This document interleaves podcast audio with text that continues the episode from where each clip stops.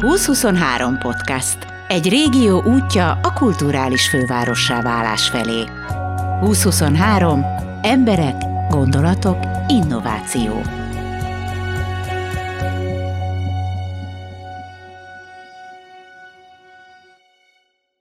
Megjelent a Pocket sorozatban a Fénytörésben Kortás Magyar Balaton című zsebkönyv.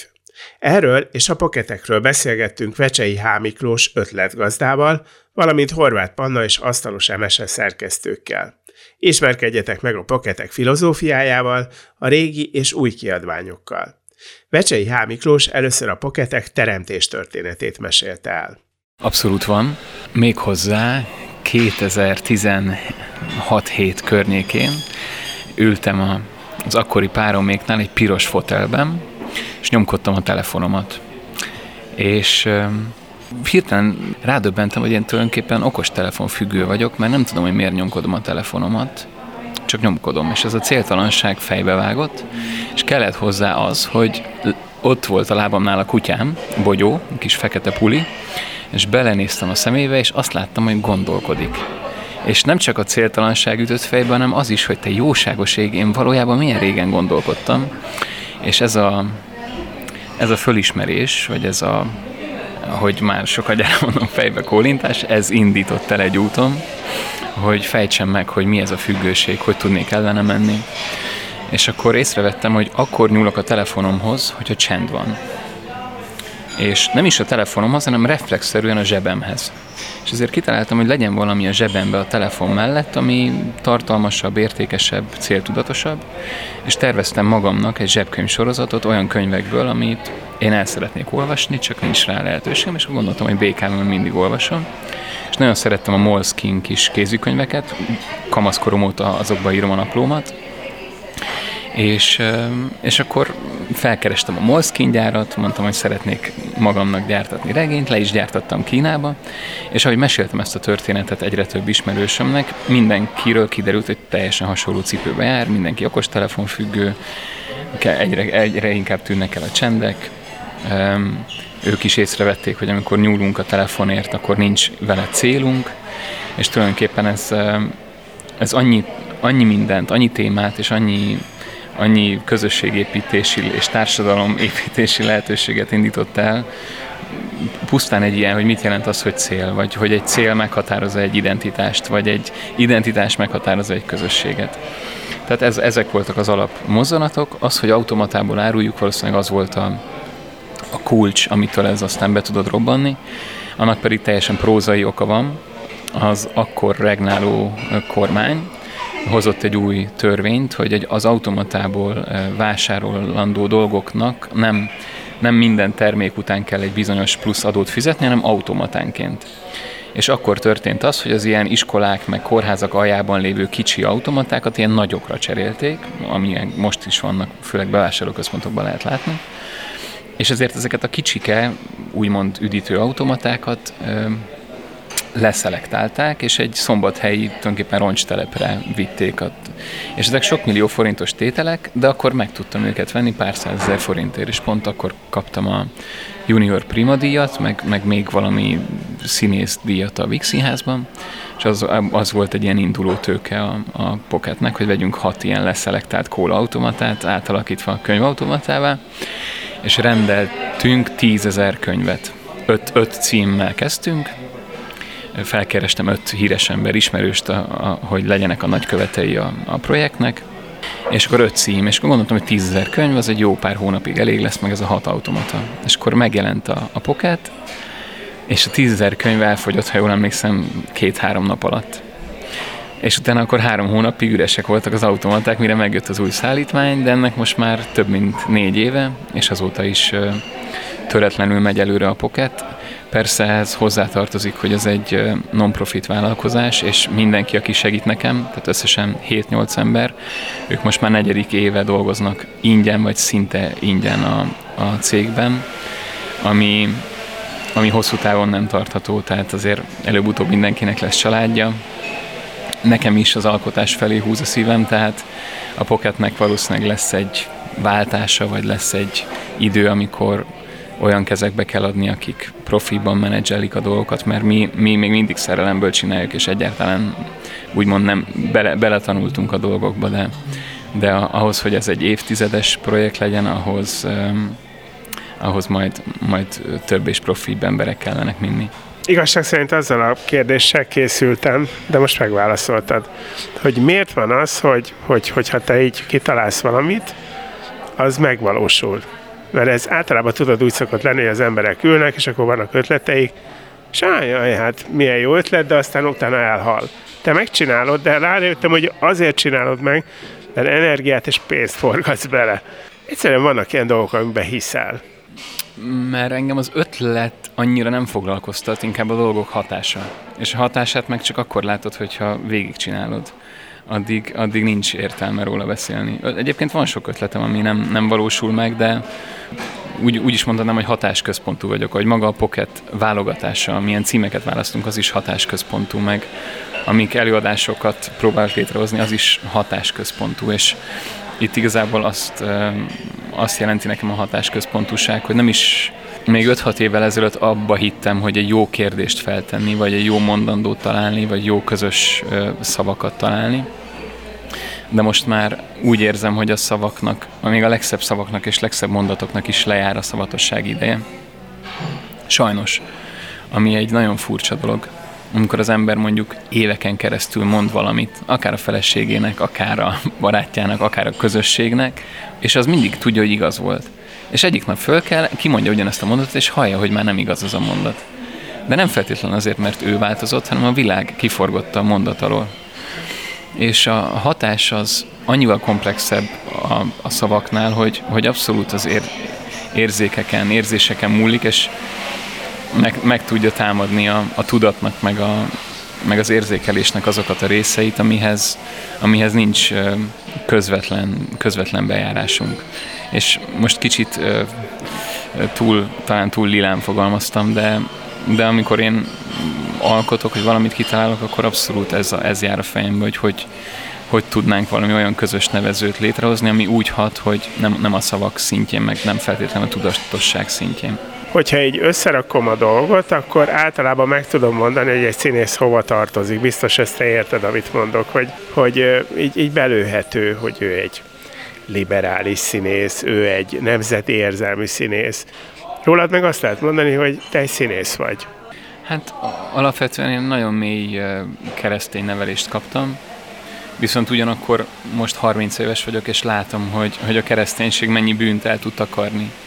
De ugyanakkor a, ö, szerintem a, a, ha valakinek a vállára teszik a Jézusi értékeket, és megismerkedik velük, és aztán persze, hogy nő a, a lexikális, meg, meg teológiai ismerete, akkor látja, hogy azért, azért a nagy világvallások összeérnek a hegycsúcson, akkor, akkor az emberen van egy minden, minden bűne kétszeres, és minden, minden jóságát igyekszik takarni. Rengeteg képmutató szituációba keveredtem az életemben, de igyekszem azzal nyugtatni magam, hogy azért, mert nem vettem észre, hogy az voltam, vagy ilyen, ilyen helyzetbe keveredtem, és szerintem önmagában ez a, a keresztény értékrend, ez a mai Magyarországon ez, ez iszonyatosan nehéz jól képviselni.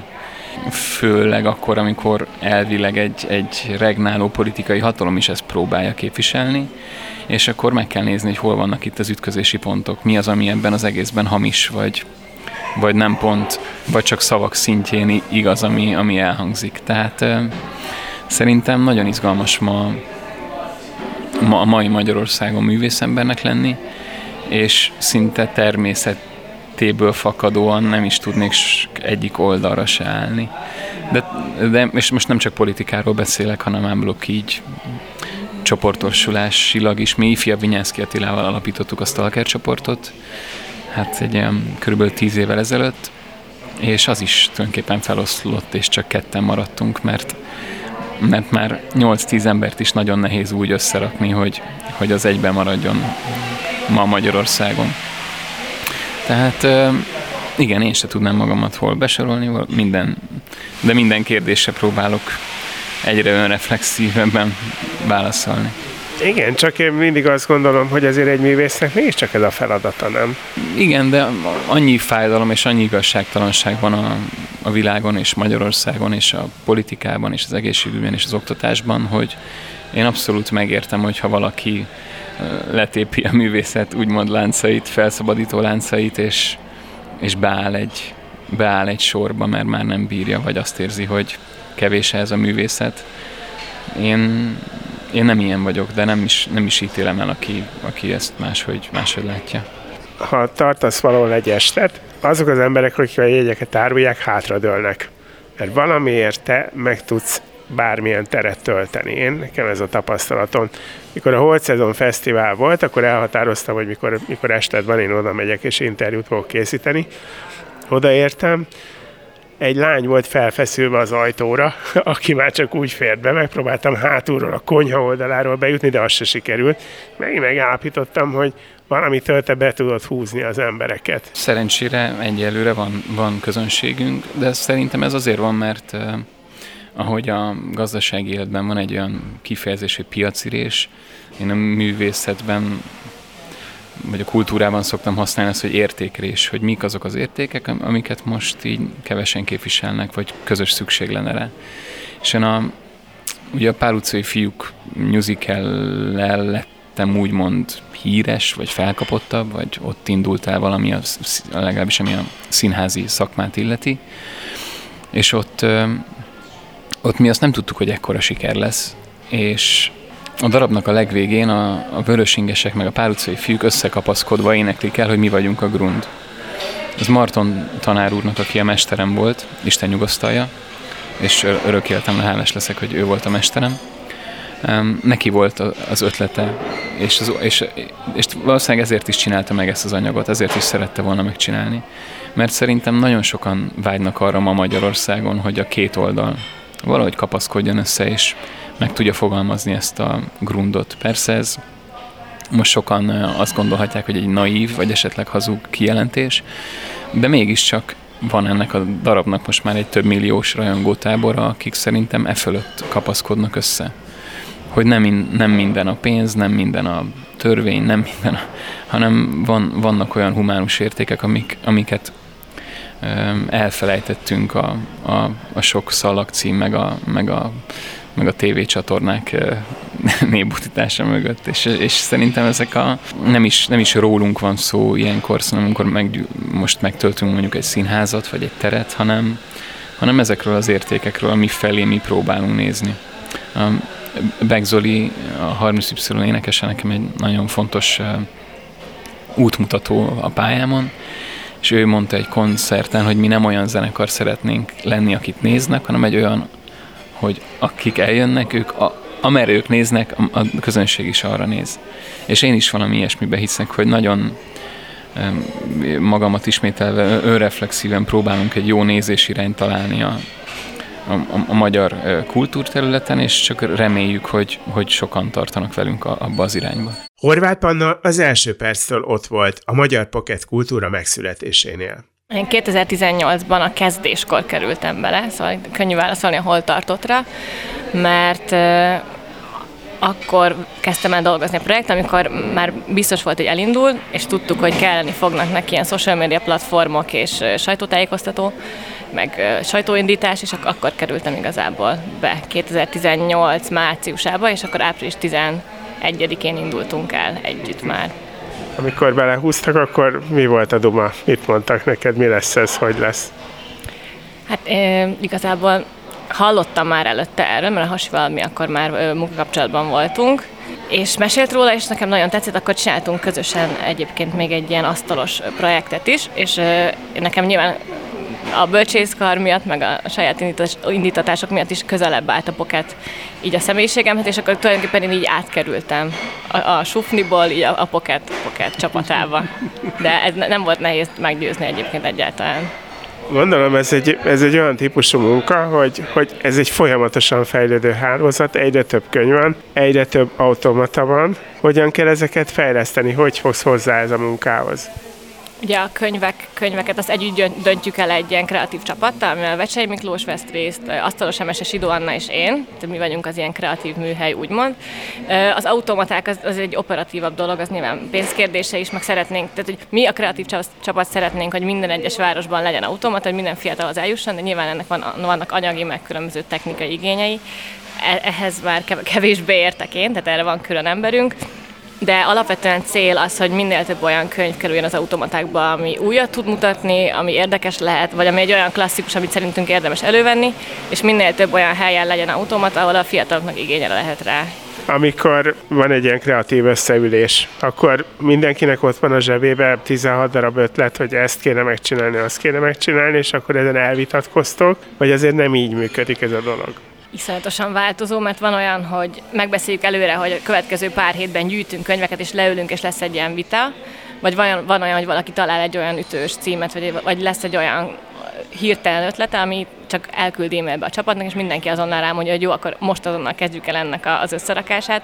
Most ilyen volt például uh, július 15-én jelenik meg a, az első magyar dalszövegek uh, kötetünk, ami igazából úgy nézett ki, hogy én keresgettem ilyen pályázatokat, mivel non-profit Kft-ként ilyen támogatásokból és pályázatokból tudunk fennmaradni, és találtam egy olyat, hogy magyar dalszövegekkel valahogy foglalkozni, és akkor azonnal bejött az ötlet, hogy, hogy szuper lenne egy kvázi verses kötetet csinálni csak dalszövegekből, és akkor elküldtem a pályázatot, meg az ötletet, és rögtön mondták, hogy kezdjük el, és igazából el is kezdtük, válogattuk, mindenki elküldte a kedvenc dalait, a kedvenc dalszövegét, a kedvenc zenekarait, és akkor kész is lett tulajdonképpen a kötet pár hónap alatt. Elég komoly jogi kérdések, meg mindenféle munka van vele, de hogy egyébként egy nagyon jó projekt volt, tényleg hónapokig csak mindenki zenét hallgatott ezzel a kötettel kapcsolatban.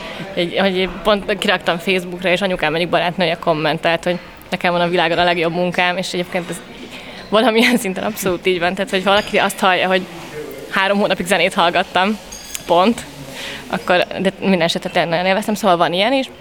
Meg van olyan, hogy eszünkbe egy gyerekkori kedvenc, lejárnak mondjuk valaminek a jogai, hogy 70, 70 éves lesz ugye a szerző halála, és akkor, akkor elő tudjuk venni ingyen a szöveget, ami számunkra fontos, vagy, vagy bejön egy külső megkeres, megkeresés. Úgyhogy ilyen nagyon változó, de, de ez a csapat folyamatosan dolgozik azon, hogy újabbnál újabb címek jelenthessenek meg. Ez a dalszövegek, ezt néztem is, hogy pont most fog kijönni, és egyben eszembe jutott, hogy mindenki azt szokta mondani, hogy a dalszöveg azért nem vers. Néha, hogyha az ember nem hallja hozzá a dalt, akkor csalódást tud okozni, vagy ilyen, ilyen egyáltalán nem volt. El tudtátok vonatkoztatni a zenétől a szöveget. Hát abszolút volt ilyen. Ennek a dalszövegkötetnek volt egy próbája, csináltunk tavaly egy népdalgyűjteményt, népdalszöveggyűjteményt, és ott is egy csomónál olvasva kiderült, hogy egyszerűen nem él meg annyira, mint a, mint a zenével együtt, és azokat kvázi a kötetből így ki is hagytuk, tehát, mert hogy azok az tényleg annyi pluszt ad a zene, és tulajdonképpen értelmezhetetlen a zene nélkül, hogy, hogy azokat nem lehet versként értelmezni, és volt így nagyon sok kedvenc számom nem került bele a kötetbe, amiatt, hogy ez egyszerűen zene nélkül nem ad annyit, mint zenével, viszont az, azok a szövegek, amik bekerültek, szerintem zene nélkül is abszolút megállják a helyüket versként. Melyik ilyen például, ami a te kedvencedésbe is került? Nagyrészt én válogattam, ezért a legtöbb az én kedvencem, de például kezdve a Queen Bee Magamadom című dalától, amit a Varga Livius írt, egészen szétsipál pillangó, azt nagyon szeretem, az egy régebbi, régebbi szám, nem is tudom, tehát hogy tényleg van benne 80-90 dal, és mindegyiket nagyon szeretem. Szétsipált hallgatsz, kész vagyok. Figyelj, azért a Balatonról is mondja egy kicsit, az kinek az ötlete volt, ha egyáltalán ötlet volt és nem felkérés, és hogy fogtatok hozzá?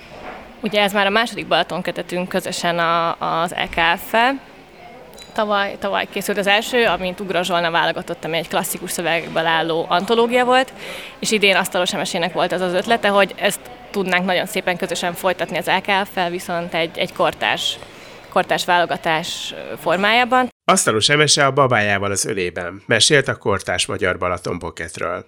Négy és fél hónapos, pont a mai napon. Mert elsőjén született, úgyhogy ma 14-én négy és fél hónapos. Akkor te nem alszol. Most direkt nem is mondnak semmit. A többit mindenki képzelje hozzá. Akkor beszéljünk inkább erről a Balaton kiadványról, aminek delegáltan te vagy a szerkesztője. Milyen szerkesztési elveket gyakoroltál? Itt a teljesség igényen nélkül a teljességre törekedtünk, tehát fiatal, idős, befutott, pályakezdő, tehát mindenféle megjelenik a kötetben, és ez, ez szerencsére a szövegek típusába is visszaköszön, tehát novella, eszé, vers, és szerepelés témájában is nagyon változatos, tehát van dicsőítő, rosszalló, őszi, nyári, tavaszi, téli Balaton, tehát ilyen, ilyen csemegézés mindenfelől. Uh-huh. És mit mondtál általában a szerzőknek, hogyan vezetted fel? Nyilván mindenkinek tudnia kell, hogy mik az elvárások. Hát segítettünk, hogy a Balaton hívószaván kívül még egy, még egy mankót a kezükbe vehetnek, méghozzá egy tárgyat, ami a Balatonhoz kötődik. Valamiképpen nekik a Balatont hívja elő. Ez azért is volt fontos, mert, mert ezekhez a kötetekhez, a, a sorozatot tekintve mindig társul egy kiállítás. Tehát ezekből a személyes tárgyakból, ami az íróknak a Balatont idézi, itt most a Rege Cukrászdában egy pop-up kiállítást is készítettünk, tehát a Balaton hívószon kívül még egy tárgy bűvöletében, ihletében kellett, hogy készüljenek a szövegek, tehát ez remélem, hogy a felhívásban is így szerepelt, hogy ez segítette őket. Ez igaz. Akkor ne is, ne is a novellákról mesélj, hanem a tárgyakról. Milyen tárgyakra találtak rá ezek a szerzők? Szerencsére itt is abszolút a változatosság köszön vissza, tehát van balatoni vonat által összelapított 100 forintos érme, itt a vulkanikus kőzetet idéző gránit kocka, angol tankönyv, most direkt a szememet járatom körbe, elhasznált gitárhúr, tehát mindenféle nagyon váratlan és nem szokványos tárgyűjt itt össze. Volt olyan szerző, aki hosszan elgondolkodott, aztán azt mondta, hogy, hogy nem jut eszébe semmi, és nem tud valamit adni? Töprengek, volt olyan, aki kapacitás hiány nem, nem tudta vállalni a felkérést, olyan is volt, akit sajnos a Covid se, seperte, tehát hogy olyan betegségekkel küzdött, de általában csak ilyen külső tényezők hátráltatták a szerzőket, és nem belső inspiráció hiánya. Van személyes kedvenced a novellák közül? Igazából én annyira sokat foglalkoztam ezzel a ezekkel a szövegekkel, hogy mind a szívemhez nőtt. Tényleg nem tudok olyat kiválasztani, ami mindig, mert kicsit olyan, hogy hangulatoktól is függ, hiszen ennyire változatosak a szövegek, és akkor van, hogy mondjuk a Cserna Szabó Andrásnak a nagyon vicces hekről szóló szövege tetszik éppen jobban, van, hogy a nagyon lirai Babicki vers tetszik, szóval változó. Négyen szoktatok összeülni, hogy eldöntsétek, hogy milyen, mi, mik lesznek a következő kis könyvek. Mennyire vagy te ebbe a dologban jelenleg aktív, és hány könyvet ajánlasz általában egy ilyen összejövetelen? Nehéz erre válaszolnom. Nagyjából az első 20 címet, azt majdnem mindén találtam ki, Grecsó Krisztián közbenjárásával. És aztán csatlakoztak hozzánk a lányok, Horváth Panna, Asztalos Emese és Sidó Anna, és most így főleg mi négyen alkotjuk a, a címválasztó magot. És Hát én próbálok egy hátrébb lépni, igazság szerint. Persze rajta tartom a szemem és a kezem a dolgokon, de, de az az álmom, hogy a lányok egyrészt jól érezzék magukat a, ebben a munkában, valamennyi zseppénzük is legyen belőle, és ők én nagyon önzőn választottam a címeket, tehát én tényleg olyanokat választottam, amit, amit én szeretnék olvasni, mint mondjuk a Halál kilovagolt Perzsiából, vagy a Szorokin novellás kötet, amiből jó keveset adtunk el mindkettőből, viszont nekem a kedvenceim és vagy Pelevint is mondhatnám a kedvenc szerzőmet. De a lányok, a lányok szerencsére jó, jó fék és egyensúly ebbe a, a projektbe, és ők tudnak olyat, amit mondjuk kamaszlányok, kamaszfiúk szívesebben a kezükbe vesznek. Tehát egyelőre nagyjából egy, egyformán vagyunk benne, és, és én tényleg nagyon szeretem őket. Tehát ők nem kollégák, hanem, hanem olyan, olyan irodalmi tevékenységű emberek, akikből sokkal, de sokkal több kéne. Tehát ilyen irodalomtanárok lehetnének mondjuk a minden általános iskolában, meg gimibe egy-egy, mint ezek a lányok, akkor se, ö, egyáltalán nem aggódnék Magyarországért. A poketek története egy egyszerű történet. Megszületett egy gondolat, amelyben annyira hitt a gazdája, hogy beleölte a tehetségét és a pénzét, és megvalósította. Gellért Gábort, Horváth Pannát, Asztalos Emesét és Vecsei H. Miklóst hallottátok.